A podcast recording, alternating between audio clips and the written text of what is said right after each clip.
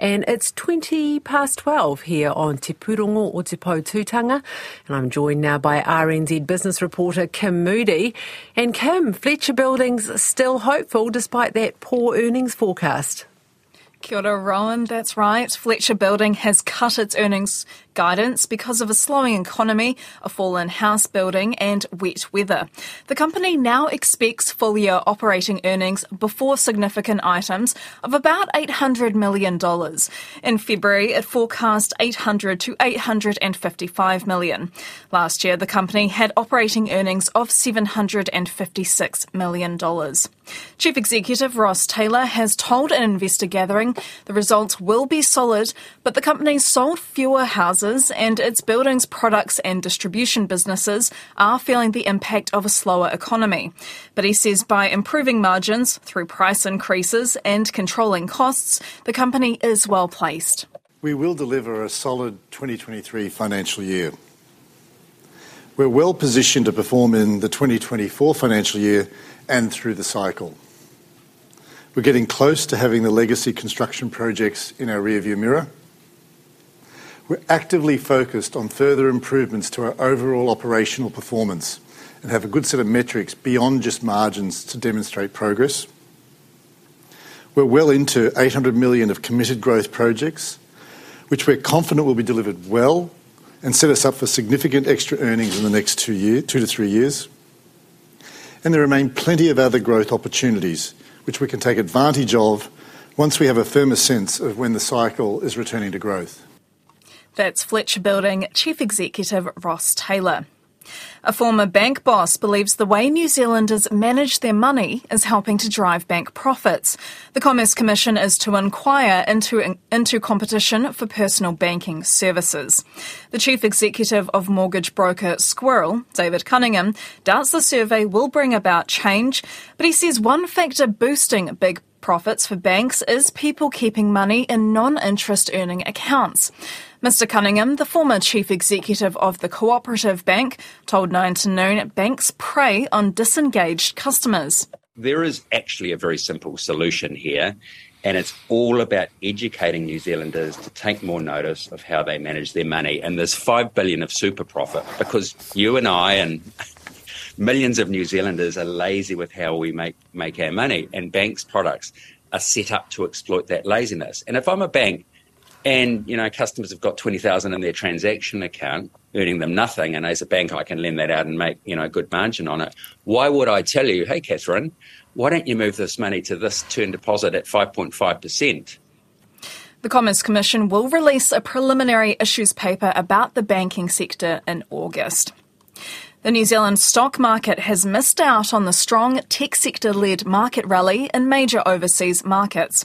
The benchmark top 50 index is up less than 3% so far this year and has been stuck in a rut in recent months after a lackluster mini reporting season, along with high interest rates and a softening economy here and in our key trading partner, China.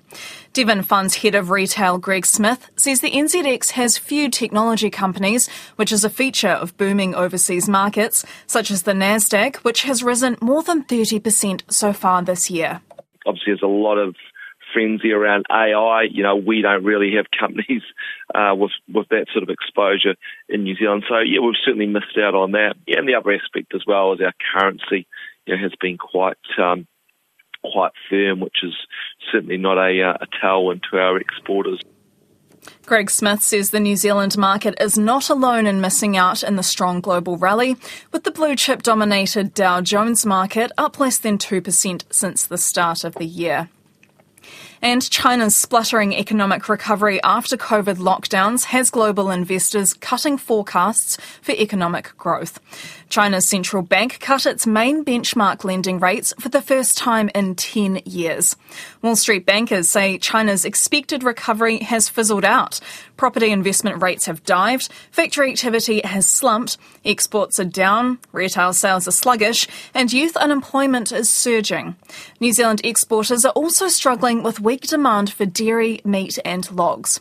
The senior research fellow at the Carnegie Asia program, Yukon Huang, says growth is now expected to be just over 5% this year.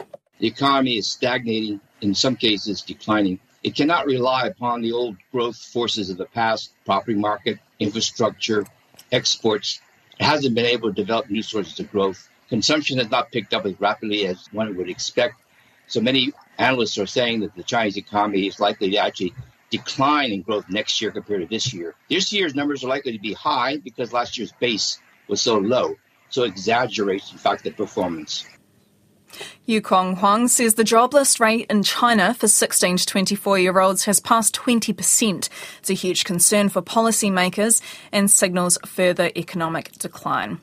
Let's head back to New Zealand now and check on the markets. We're joined by Mark Fowler of Hobson Wealth for the latest.